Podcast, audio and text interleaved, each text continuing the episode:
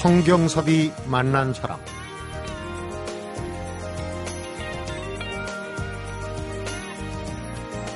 추석 연휴 뒤끝입니다마는 명절 때도 그렇고 객지나 타양 여기에다 말도 잘 안 통하는 낯선 타국에서 절대 피해야 할 게 있습니다.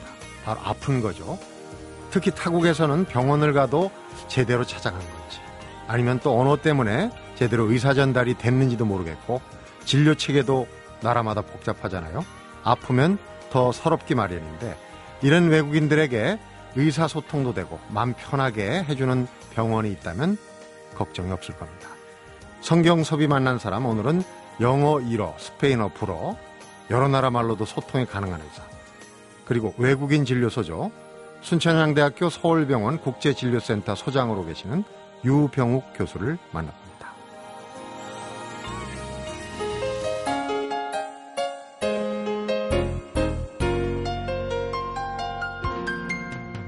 어서 오십시오. 네, 안녕하세요. 네. 안녕하세요. 우리 시그널이 경쾌하죠? 어 너무 경쾌하고 예 아침에 가끔 택시 타고 이동하다 곡 듣곤 했는데 네. 직접 목소리만큼 멋진 분하고 앉아서 너무 좋습니다. 아, 유 교수님도 성격이 좋으십니다. 이 시그널 나가는데 그냥 머리로 같이 네. 장단을 맞추고. 사실은 제가 그 유 교수님 어떤 인터뷰를 보고 야, 이런 분이 다 있구나. 이런 의사가 있구나. 재밌겠다. 한번 모셔야 되겠다는데 등잔 밑 이 어두웠어요. 가까이 계셨네요. 네. 우리 황 선수가 아나운서가 진행하는 매일 아침에 네. 국민 건강을 돌보시는 라디오 국민 주치이시더라고요. 아, 기회를 주셔서 아침마다 잠깐씩 잠깐씩 도와드리고 있습니다. 네. 근데 제가 이제 궁금한 게 외국인 진료를 전담하고 있는 국내에 그 외국인들이 이 말도 통하고 안심하고 할 수 있는 우선 또이 의료 진료 체계도 복잡하지 않습니까? 제대로 해줄 수 있는 병원을 원할 텐데 국내에 많지 않은 거 알고 있어요? 그런 병원들이. 음, 국제진료센터나 외국인 진료소를 준비하는 곳이 많습니다. 예를 들어서 저희 의사님이 계시는 그 이뇨한 교수님 계신 신촌 세브란스의 국제진료센터가 아무래도 가장 잘 돼 있고요. 네.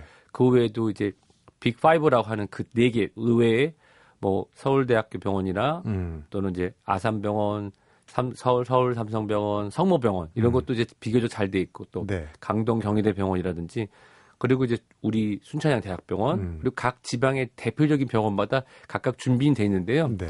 아무래도 100% 그분들 그러니까 국내 거주 외국인들의 입맛을 맞추긴 어렵겠죠. 음. 그래도 최근에는 많이들 중 정비도 하시고 또 인력을 보충해서 네. 잘 모시고 있는 걸로 알고 있습니다. 외래 환자들 수치를 많지 않으니까 비교를 하실 거예요, 아마 그죠? 음, 내부적으로 네, 내부적으로 내부적으로. 하는데 음. 저희가 그냥 내부적으로 볼 때 저희가 순천향 대학교 서울병원 네. 그 용산구 한남동에 위치하고 있는데 한 신촌 세브란스 다음이나 음. 뭐그 다음 두 번째나 세 번째 외래 환자 숫자로는 네. 몇 명이나 됩니까? 하루에 오는? 어 최근에 2013년도 월 평균은 한 1,500에서 1,800명 정도. 그렇게 많이 옵니까? 예, 그게 이제 저희는 검진은 없고 와서 단순히 그러니까 아기가 아파서 설사하고 토하고 오는 애부터 음. 부러지고 다치고 또 산전 진찰로 산부인과 다니시는 임산부분들 네. 그리고 뭐 다양하죠 당뇨 고혈압 같이 만성 질환으로 그 살고 계신 국가에서 계속 관리 받으시다가 국내 와서 관리를 받으시는 분들 음. 그러니까 대학병원 내에 있는 국내 거주 외국인을 위한 동네 병원 같은 그런 의미를 갖고 있으니까요. 네. 그리고 또 재미있는 거는 뭐 남편하고 싸웠는데 잠이 잘 안 온다고 오시는 분도 있고 뭐 많습니다. 그냥 와서 이런저런 얘기하고 싶은 일종의 사랑방 같은 역할도 하고 있고 그러니까요. 그렇군요. 아까 이제 아기 아플 때 들쩍고 온다 그랬는데 말이 안 통하면은 아기가 또 표현도 못 하는 데다가 엄마가 또 한 달에 걸쳐서 의사하고 얘기를 하려면 이게 잘 안 통할 것 같아요. 그런 때는 꼭 이제 사랑방 구실을 한다 그랬는데 갈수 있는 병원이 좀 한정돼 있지 않나 그런 생각이 네, 지금은 좀 한정돼 있는 것이 사실입니다. 음. 그 전에는 1339 응급의료 전화가 있었는데 지금 이제 119로 통합이 됐죠. 네. 과거는 1339를 통해서 다양한 언어의 서비스가 됐는데 예산 문제 때문인지 최근에 조금 축소됐다는 안타까운 소식이 있습니다. 네.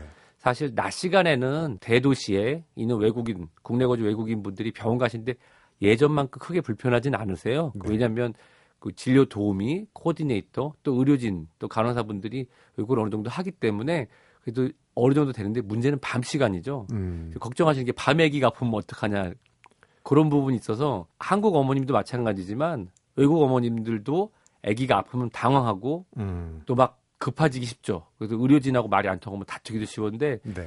야간 뇌리 진료나 응급실 진료 같은 경우는 각 병원마다 많이 노력하고 계신 걸로 아는데 우리 순천향대학교 서, 울병원 같은 경우는 이 세팅된 지가 좀 오래되다 보니까 음. 비교적 아주 100%잘 모시진 못해도 어느 정도 음. 영어권에 한해서는 잘 모시려고 노력하고 만약에 스페인어나 아니면은 불어나 포르투갈어를 쓰시는 분이 응급으로 오는 경우에는 어쩔 수 없죠 뭐. 제 핸드폰이 울려서 받아서 일을 해야 되니까요. 네. 네. 그러니까 이제 그 후학들을 의료 기술뿐만 아니라 그 어학을 좀 실력을 쌓게 해야 되는데 어디 의사분들이 시간이 많습니까? 어학 공부까지 하라 그러면 참 입이 나올 수밖에 없는데. 근데 이제 의사가 진료하는 게 물론 뭐 우리 내국인들이야 정서가 같지 않습니까? 또 한국 환자분들 특징이 있잖아요. 그냥 얘기 안 해도 미주알 고절 다 얘기하고 외국 분들은 어떻습니까? 좀 어, 정서가 다르고 그러면 대하는 그 어떤 대응 방법도 좀 다를 것 같은데. 정말 좋은 질문 을 해주셨습니다. 제가 저는 이제 외국에서 살 때를 제외하고는 서울에서만 주로 자랐거든요. 대학 들어가기 전까지는. 네. 그러다가 이제 그 충청남도 소재 순천향 대학교를 졸업을 하고 구미 순천향 대학병원 지금 경북 구미에 있는 곳에서 한 두 달 정도 파견을 인턴을 근무한 적이 있었어요. 네. 같은 한국 분이신데 거기 오신 할머님이 칠국 분이셨는데 경북 칠국 아랫께부터 요가 속속 하요라고 하시더라고요. 못 알아듣죠. 전 저는 한국 분이 하시는 말씀도 못 알아듣겠는데 옆에 간호사분이 통역도 해주시고 그분의 통역이라든지 말투 또 경상북도 사람만의 그런 정서를 음. 서울 사람이 이해를 못하니까 저를 신뢰를 못하시더라고요. 물론 제가 인턴이기도 했고 젊은 인사이기도 했지만 네. 옆에 있던 레지던트 형님이 대구 분이셨는데 아주 유창한 대구 말로 음. 진료를 하는 거 보고 그때 깨달았죠. 아 이게 마음으로 이해하고 공부를 하지 않으면 같은 정서에도 통하지 않는구나. 음. 외국 분 같은 경우는 한국에서 일단 산다는 자체가 외국에서 생활하기 때문에 어느 정도 포기를 하고 가지만 예를 들어서 우리가 무슬림 우리가 아랍 문화권 음. 또는 이제 중남미 문화권 또 크게 아프리카 문화권 이렇게 있는데 동남아시아는 비교적 비슷하긴 한데 나머지는 그 나름대로의 또 뉘앙스나 분위기가 따로 있습니다. 공부해야 돼요. 공부를 안 하면 모시기가 어렵고요. 특히 또 러시아권이나 또 중앙아시아권 분들은 성격이 굉장히 강하신 반면에 또 부드러우세요. 네. 그래서 어느 정도 마음의 창을 열기까지가 시간이 걸리는데 그때 이제 저 사람들은 참 예의가 없는 사람이다라고 생각하고 우리가 또 같이 목적조각에 굴면은 마음의 창을 잘 못 여시더라고요. 음. 그러니까 계속 그 나라의 문화도 외워야 되고 중남미 환자분들 치료 예약이 있으면 저는 남미 축구 클럽팀 그거 기사를 미리 인터넷에 서치를 해보고 오거든요. 아, 친근감을 우선 느끼게 네, 해줘야. 축구를 좋아하니까. 그래서 혹시 당신 좋아하는 게 뭐 플라멩고를 좋아하냐, 아니면 뭐 뭐 아틀레티코 마드리드를 좋아하냐. 음. 그래서 뭐 축구 squad 얘기하고 그러면은 좀 쉽게 풀리고 그렇습니다. 그렇군요. 그 이제 의료 진료 체계 문제인데 우리는 뭐 1, 2차, 3차 있지 않습니까? 물론 이제 의보가 외국인들한테는 적용 안 될 수도 있죠. 우리는 우선 동네 병원에 갔다가 안 되면 그, 그 다음 단계로 이렇게 하는데 외국인들 경우에는 어떻습니까? 우리나라도 국민건강보험을 국내 거주 외국인에게 혜택을 주고 있습니다. 네. 그것은 국내에 우수한 외국인 인력을 유치하고 그들이 편하게 살면서 대한민국의 발전을 위해서 도움을 주기 위해서 그런 정책을 쓰고 있는 것으로 알고 있는데요. 네. 문제는 이제 우리나라에서 직장을 갖고 세금을 내는 사람이고 그 국민건강보험에 가입할 수 있는 요건, 뭐 매, 매인 이상 뭐 직장인 경우 음. 하면 될 수가 있거든요. 방금 말씀하신 대로 진료 전달 체계에 따라서 대학병원으로 바로 오기가 어렵습니다. 네. 그런 경우에는 대학병원에서 1차 진료를 담당하고 네. 또 전문과에 연결을 시켜줄 수 있는 가정의학과 전문의가 필요하거든요. 네. 다행히 제가 가정의학과 의사라서 음. 국제진료센터는 대부분 가정의학과 의사가 전담하고 있습니다. 따라서 1, 2차, 3차 전달 체계에 따라서 오는 분들은 당연히 그렇게 하시지만 음. 언어적 문제라든지 보험 문제 때문에 대형 병원, 대학 병원을 찾으시는 경우 네. 국제진료센터에 있는 가정의학과 전문의가 그 의뢰서 또는 네. 일 1차 진료를 담당하기 때문에 국내 의료법상 문제는 없습니다. 그렇군요. 요약해서 얘기하면은 언어적인 문제 여러 가지 그 문화적인 문제 때문에 곤란을 느낄 때는 대학병원에 와서도 1차 진료부터 시작을 할 수가 있다. 네, 그렇게끔 네. 대부분의 대학이 돼 있습니다. 아까 얘기하신 그 부분 중에 중요한 게 그거 같아요. 외국의 전문 인력들이 이제 우리가 모셔와야 되는데 교육 문제, 주거 문제, 의료 문제 이런 게 이제 장벽이 되는 그런 경우가 많거든요. 그러니까 이제 이런 외국인 전담 진료소가 많이 있어야 우리 여러 분야의 발전에 도움이 된다. 그렇게 이제 얘기를 할 수가 있는 것 같습니다. 여러 나라 말을 할 수 있다고 우리 작가가 네. 직국계도 스페인어 실력을 좀 네. 테스트를 해보라 그러는데. 네, 하겠습니다. 어디가 불편해서 오셨습니까? 그럼 스페인어로 어떻게 얘기합니까? ¿Qué tal cómo está? ¿De dónde de dónde son usted? 여기는 이제 어떻게 오셨어요가 아니라 음. 안녕하세요. 어느 나라에서 오셨습니까를 먼저 여쭤보겠습니다. 아. 네, 왜냐면 이렇게 오자마자 어디 아프냐고 물어보면 좀 그래서요. 음. ¿Qué, qué problema tiene? 음. 그냥 아주 간단하죠, 그냥. 무슨 문제 있으세요? ¿Qué hay algo de 비슷하네요. 예, 영어랑? 비슷합니다. 네, 네. ¿Qué hay problema sus saludes? ¿Cuánto tiempo dura tiene ese problema? ¿Podría decirle si su problema desde tele? 어떤 문제가 있는지 자세히 한번 말씀해 보시겠어요? 아프신 지 얼마나 되셨어요? 음. 한국말 하는 거랑 똑같죠, 뭐. 음. 예. 그 내용은 똑같습니다. 진료하는 내용. 왜냐면 같은 책으로 배우니까요. 네, 장하시네요. 언어 중추가 조금 넓으신 것 같아요. 자, 그러면 이제 외국인 진료소 얘기를 개략적으로 들어봤는데, 어, 어떻게 하다 또 이런 분야에 뛰어들게 됐는지 궁금하기도 하고, 또 유 교수님 얘기를 듣고, 나도 한번 해봐야지 하는 그 후학들이 생길 수도 있을 것 같아요. 성경섭이 만난 사람, 오늘은 순천향대학교 서울병원 국제진료센터 소장이죠. 유병욱 교수를 만나보고 있습니다.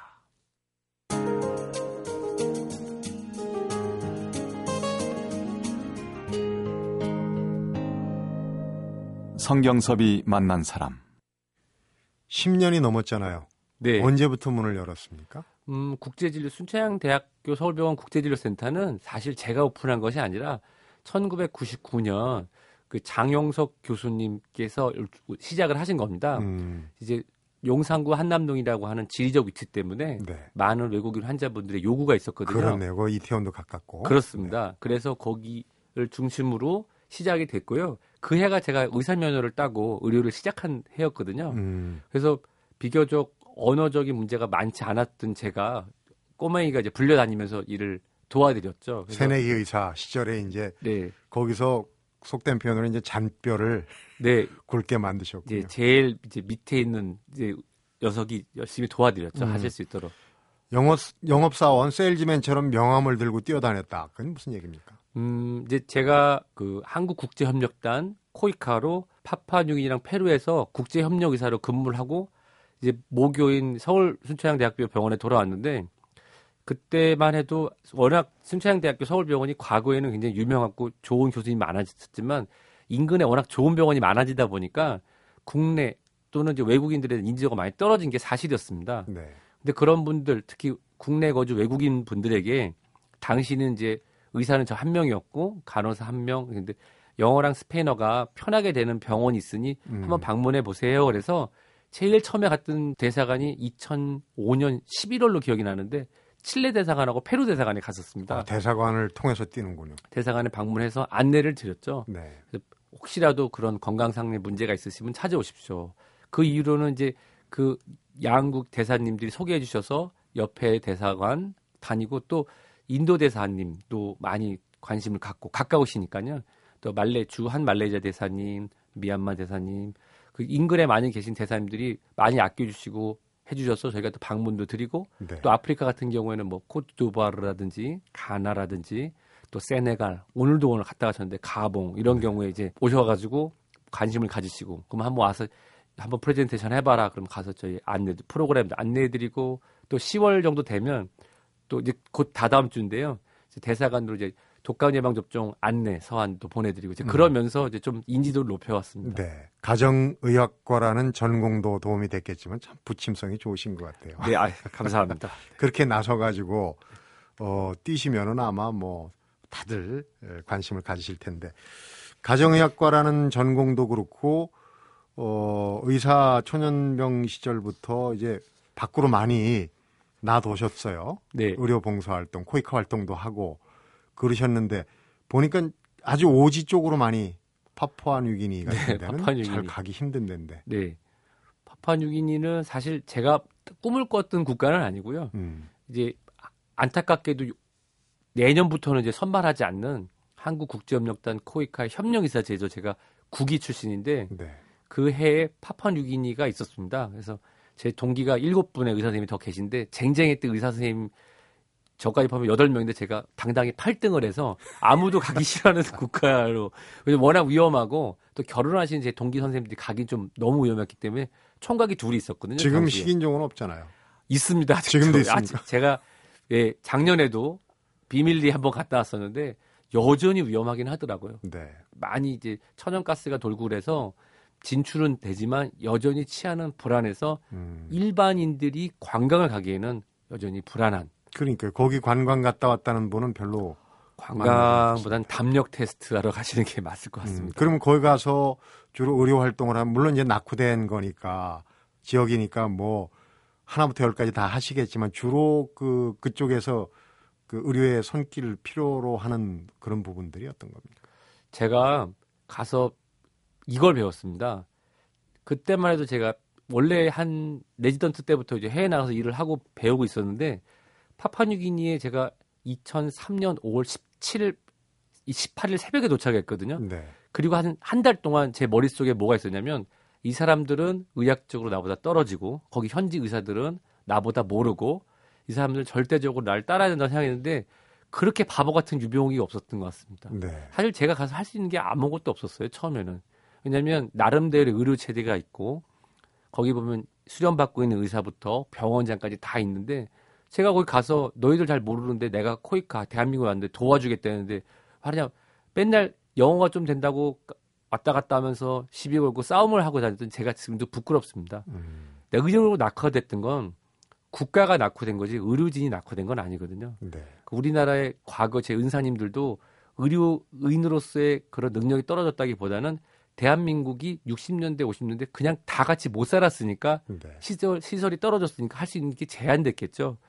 그때 제가 깨달았던 건 그들을 통해서 배워서 같이 일어날 수 있는 걸 해야지 음, 아무리 뭐 제가 나폴레옹도 아니고 가서 뭐 돌격 앞으로 한다고 해서 따라올 사람도 없고 네. 같이 일을 해야 된다는 걸 배웠습니다. 사실 그냥 처음에는 그냥 보건소 의사처럼 일하다가 나중에는 같이 병원 시스템 공부하고 그 사람들하고 어떻게 하면 이런 보건의료 체계를 선진하는 걸 배울 수 있나 같이 공부하고 왔다는 게 더 정확할 것 같습니다. 음, 파푸아뉴기니의 6개월은 그랬습니다.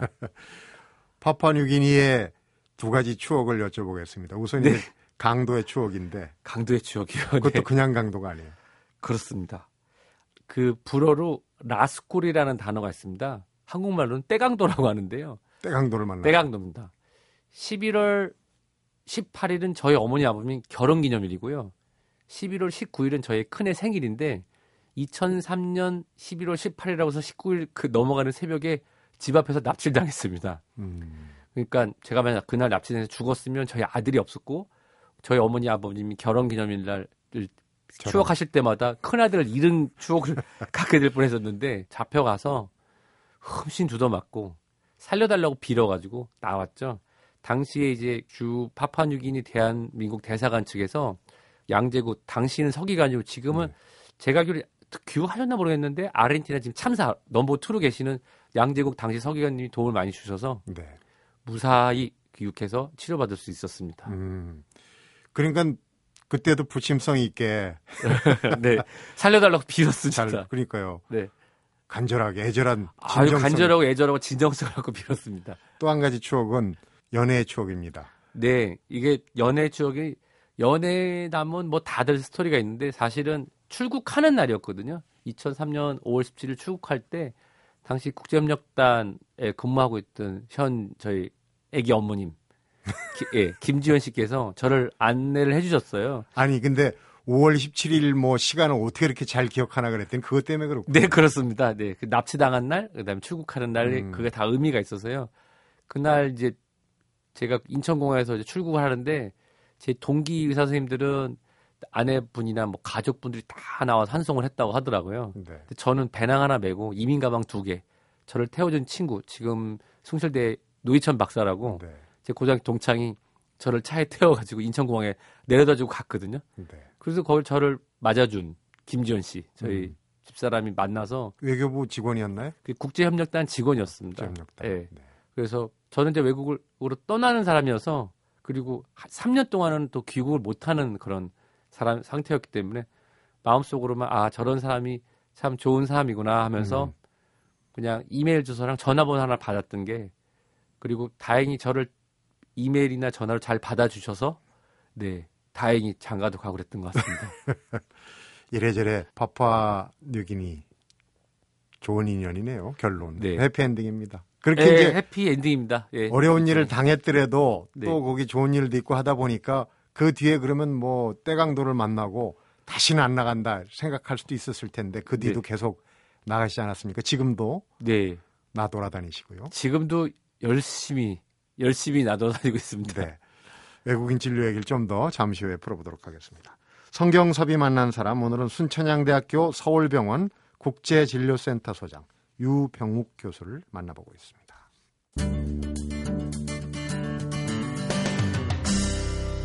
성경섭이 만난 사람 외국어를 잘 하신다 그래갖고 혹시 어릴 때 외국에 사시지 않았나 하는 생각을 해봤어요. 맞습니까? 외국에 살기는 살았습니다. 다행히 저희 1억 극문학, 그러니까 노와 가부끼로 나눠지는 일본의 극문학을 전공하신 아버님 덕에 일본에서 짧은 시간, 짧은 시간. 제가 이제 잘 적응을 못했어요. 자꾸 친구들 때리고 그래가지고 말이 안 통하니까 음. 잘못 지내고 또 교직에 계신 어머님도 계시고 네. 그래서 아버님만 놔두고 결국은 저 때문에 들어왔죠 다시. 음. 제가 외국에서 학교를 짧게나마 다닌 거는 일본에서 83년에 다닌 게 다입니다 사실은. 일본에서 아이들하고 잘 어울리지 못한 것도 있어 좀 거기서 또 한 수 배워 오셨던 그게 네. 공대를 가려고 맞습니다. 이게 좀 어려운 여건에서도 꼭 하나씩은 최소한 하나씩 건지시는 것 같아요. 네. 제가 어렸을 때 저희 아버님 고향이 충남 서산입니다. 네. 그 인절 기억에 용산 시외버스 터미널에서 버스를 타고 홍성을 거쳐서 당진을 지나서 서산을 가면 저희 어린 마음에 이제 울렁울렁 멀미도 했는데 도로가 많이 패여 있고 네. 비만 오면 도로가 왜 이렇게들 많이 홍성홍성 들어가 있는지 비포장 도로는 둘째 치거든요. 그러다가 간 일본은 저에게 큰 새로운 세상이었습니다. 견소남도 알려주고 음. 그리고 이 모든 도로 끝에 도장이 찍혀 있는데 예를 들어서 뭐 서령 유씨 저희 집안처럼 음. 낙관 같은 게 찍혀 있는 거예요. 네. 그래서 제가 아버님께 여쭤봤죠. 이게 뭐 무슨 의미입니까? 그랬더니 도로에 포장을 하거나 도로에 이런 차선을 칠하는 것에도 사람들이 자신의 그런 자긍심과 음. 전문성을 담는다. 실제로 제가 어렸을 때 기억이 100% 맞는지 모르겠는데 어떤 건설회사 사장이 자살을 한 거예요. 어허. 일본 자살이 이제 부적절한 얘기긴 합니다. 절대로 자살을 해서는 안 된다. 그런데 그 내용인 즉슨 자신이 책임지고 했던 도로공사에서 문제가 발생했다. 그런 책임을 갖다가 지는 거죠. 일본식 그런 책임감인데 자살이라는 건 절대 해답이 될 수는 없습니다만은 네. 그런 무서운 책임감을 배웠습니다. 일본이라는 사회에 네. 조금 병적인 그렇죠. 약간 정상적이진 않지만 그래서 책임감 그리고 또 하나 왜 우리나라 도로는 이렇게 자꾸 패일까? 그래서 아 나는 나중에 크게 되면 자신은 이제 서울교대 저희 어머니 아버님 나온 서울교대 가서 초등학교 선생님을 하고 싶었지만 부모님의 강력한 반대로 그렇다면 나는 토목 건축공학과를 가서 도로를 놓는 일을 하자. 음. 그래서 국내에서 도로 일도 하지만 지금은 이제 노려졌는데 파키스탄이라든지 또는 널리 알려져 있는 그 나이지리아 이런 음. 곳에 특정한 건설회사에 지는데 회취직해가지고 네. 도로 놓는 일을 하자라고 마음을 먹었었죠. 어릴 때부터 그러니까 나갈 생각을 했군요. 그러니까 그렇게 됐습니다. 네. 지금도 도로 놓는 일이나 마찬가지예요. 네, 그렇죠? 네, 어, 인도주의를 실천하지 않습니까? 아, 예, 감사합니다. 어, 그러니까 지금 안에서 외국인 진료소뿐만 아니라 지금 그 말씀을 방송 전에 들어보니까 이제 외국인 의사 연수생들도 받아서 교육도 시키고 네. 최근에도 또 의료 낙후 지역에 자주 다니시는 걸로 알고 있습니다. 그 얘기를 네. 좀 우리나라의 ODA 국제 협력 부분은 많은 개선과 또 공무원분들 또 정치권 또 전문가 국단에서 서로 상의하면서 발전되고 있습니다. 그 음. 대표적인 곳이 이제 한국국제협력단 코이카와 코이카. 네. 그다음에 보건복지부 산하의 한국국제의료보건재단 코피라는 곳이 있는데요. 네. 한국 국제협력단 코이카는 주로 이제 인프라 건물을 지어주고 시스템을 해주고 초기 정착이 되는 큰 돈이 들어가는 부분을 많이 지원해 줍니다. 네. 예를 들어서 지금 현재 그 캄보디아 시엠립이라고 하는 앙코르와트로 유명한 지역에는 대한민국 정부 코이카에서 지원한 모자보건센터가 지어져서 그것이 운영되고 있는데요. 그 운영을 또 뒷받침하기 위해서는 의료 인력에 대한 지속적인 교육이 필요한데 그곳은 또 한국국제보건의료재단인 코피에서 네. 연수를 담당하고 있습니다. 음. 그래서 연수생들이 들어와서 1년 또는 6개월씩 꾸준히 공부를 하고 현지로 들어가면 또 현지에서 잘하는지 보고 네. 또 저는 뭐 중남미가 주로 제 영역인데 가서 병원이 잘 지어지는지 감수도 하고 또 현지 보건의료 전문가분들하고 상의를 해서 어떤 식으로 한국에서 도와주면은 음. 그 나라의 보건의료 체계에 도움이 될 수 있는지 그냥 건물만 지어주고 사진 찍고 빠이빠이 하는 것이 아니라 지속적이고 또 발전적이면서 스스로 자립할 수 있는 그런 요즘은 저 말고도 그런 이론이나 또 실천장 근무를 많이 하신 그런 전문가분들이 많이 투입돼서 네. 좀 올바르고 바른 방향의 ODA 국제 협력이 실현되고 있습니다. 네. 우리가 도움을 받아서 큰 나라 아닙니까? 상당 부분. 이제는 우리가 돌려줄 때가 됐고 오래됐죠. 이제 돌려주기 시작한 지. 맞습니다. 의료가 그 중에서 이제 큰 부분 중에 하나라고 생각하는데 퍼파누기니 얘기를 했지만 중남미가 전공 지역이라고 하니까 그쪽 얘기도 한번 들어보겠습니다. 어느 지역이 인상이 남는 지역이 아무래도 이거 방송을 들으시는 분 중에서 혹시 파라과이나 볼리비아나 에콰도르 분들이 계시면 섭섭하실 텐데요. 죄송합니다. todavía se siento muchos días amor de Perú. 저는 페루를 사실 가장 사랑합니다. 음. 큰 애가 또 페루에서 갖게 된 것도 있고요. 네. 페루에서 가장 오랜 시간 근무를 하고 지금도 이제 페루 의사들하고 연락을 많이 하고 있거든요. 음. 페루 북쪽의 사막 지역, 에콰도르 국경 지역인 삐우라는 곳에서 근무를 했습니다. 네. 그래서 한국 국제협력단 코이카에서 당시 330만 불 증액돼 가지고 이제 800만 불까지 되는 80병상의 산타로사 병원 또 저희 이후에 또 아주 훌륭하신 코이카의 오충현 연구관이 업무를 이어받으셔서 또 그걸 네. 또 발전시키고 그 페루 북부 지역의 민 그 공립병원 중에서는 가장 운영이 잘 되는 병원으로 돼 있거든요. 음. 제 큰아들 이름이 유현우인데요. 스페인어로 하면 다니엘 리또라고 부르는데 네. 그 다니엘 리또의 버금가는 산타로사. 제 아들 같은 병원이 있고 그 병원 사람들 전부 다 저희 아들을 기억을 합니다. 그래서 네. 그쪽 지역이 아무래도 기억이 많이 남습니다. 음, 그 페루와 관련된 다큐멘터리들이 꽤 많이 소개되는데 네. 매력 있는 지역인 것 같아요. 그렇습니다. 어, 산악 지역으로만 많이 소개가 되는데 사막 지역도 네. 그쪽으로 가셨고 땡볕에서 공사장에서 같이 인부들하고 병원 짓고 같이 일했던 기억이 나서요. 네. 우리 그 외국인 전문 진료에 대해서 얘기를 했으니까 이제 마무리는 그쪽으로. 좀 아쉬운 점이랄지 의료진료책 뭐 국내 건강보험을 적용하는 경우도 꽤 있다고는 하지만은 그래도 그 외국인 노동자나 특히 이제 체류 여건이 좋지 않은 뭐 쉽게 해서 불법이나 불법 체류 이런 부분도 결국은 공공 차원에서 좀 돌봐줘야 되는 부분도 있을 것 같고 그런 저런 문제들이 적지 않게 있겠죠. 음, 이건 제 개인적인 신념하고 바램입니다. 어떤 단체나 어떤 기관의 그 뜻을 대표하는 것은 아니고요. 사실 처음에는 국민건강보험을 외국인들에게 혜택을 주는 것에 대해서 반대하시는 분들도 있었어요. 그, 이유는 우리나라 국민건강보험 재정이 튼튼하지가 않은데 세금을 좀 더 낸다고 해서 외국인까지 열으면 어떡하냐 네. 하신 분도 계셨지만 저는 개인적으로 그를 통해서 우수한 외국인들이 들어오고 외국 기업이 투자를 할 수 있는 매력적인 국가가 되는데 일조했다고 생각합니다. 그러니까요. 네. 그런데 문제는 지금 아주 정확하고 중요한 질문을 해줬는데 의료 사각지대에 있는 우리 외국인 체류자분들 그런 분들은 보험을 줄 수가 없죠. 왜냐하면 비자가 다 완료됐기 때문에 네. 불법 체류 상태로 있기 때문에 그런 분들 을 위해서 또 많은 NGO나 또 의료 단체에서 도움을 주시거든요. 중요한 거는 그분들이 아이를 낳고 출산을 하게 되면 그 부모에 대해서는 혜택이 100% 가진 않겠지만 그 아이는 우리나라는 속지주의가 아니기 때문에 대한민국에서 출산했다고 해서 대한민국 국적을 주진 않습니다. 미국처럼. 네. 예. 그래서 그런 경우에는 장기적으로 보면 대한민국 국민이라고 저는 보거든요. 앞으로. 왜냐하면 어머님들, 다문화 가족분들의 자녀분들이 군 복무도 시작할 수 있는 때가 곧 다가오고 저희 제가 이제 50세, 60세가 될 무렵이 돼서 정치적으로도 타협을 하는 게 과연 대한민국에 태어나서 대한민국 사람처럼 생긴 사람만 대한민국 사람이냐. 그렇기 때문에 한국을 좋아서 한국에서 일하시고 거기서 자녀를 낳고 그 자녀분들은 한국말을 하고 어머니 아버지 나라 말을 못 하거든요. 네. 그 학교를 다니는 그들에게서 대한민국 사람이라는 어떠한 자긍심과 기초적인 의료 혜택을 통해서 예방 접종이라든지 아니면은 기초적으로 할 수 있는 방향, 장기적으로는 대한민국 국민을 받아들이기 위해서는 왜냐하면 우리나라도 70년대 소위 말하는 미국이나 독일 가서 일할 때 어려웠지만 그들의 자녀분들은 혜택을 받고 공부해서 결국 커서 또 다른 이민의 성공 열사를 이뤘잖아요. 네.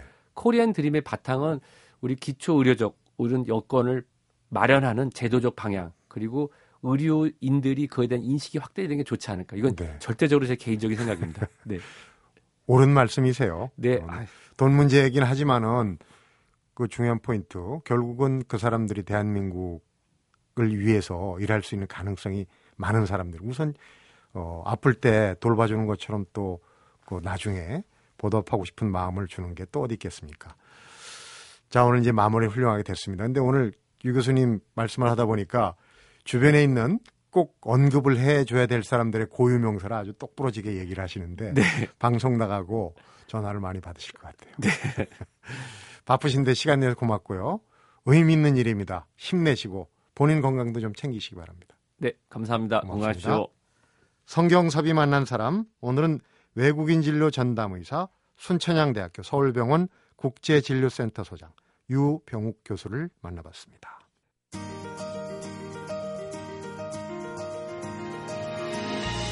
유병욱 교수를 만나본 외국인 환자들은 아마도 자기 나라에 돌아가서도 두고두고 이런 얘기를 할 것 같습니다. 외국에 나갔다가 아파서 그 나라 병원에 갔는데 집인 양 편안하고 외국인이라고 배려를 참 많이 해줍니다. 치료도 믿을만 하더라고요. 이렇게 말이죠. 외국인들에게 바로 그런 고향 같은 병원을 만드는 게 유병욱 교수의 꿈이라고 그러는데요. 이런 의사라면 병원엔 다시 가고 싶지 않지만 의사는 또 만나고 싶어지지 않을까 싶네요. 성경섭이 만난 사람 오늘은 여기서 인사드립니다.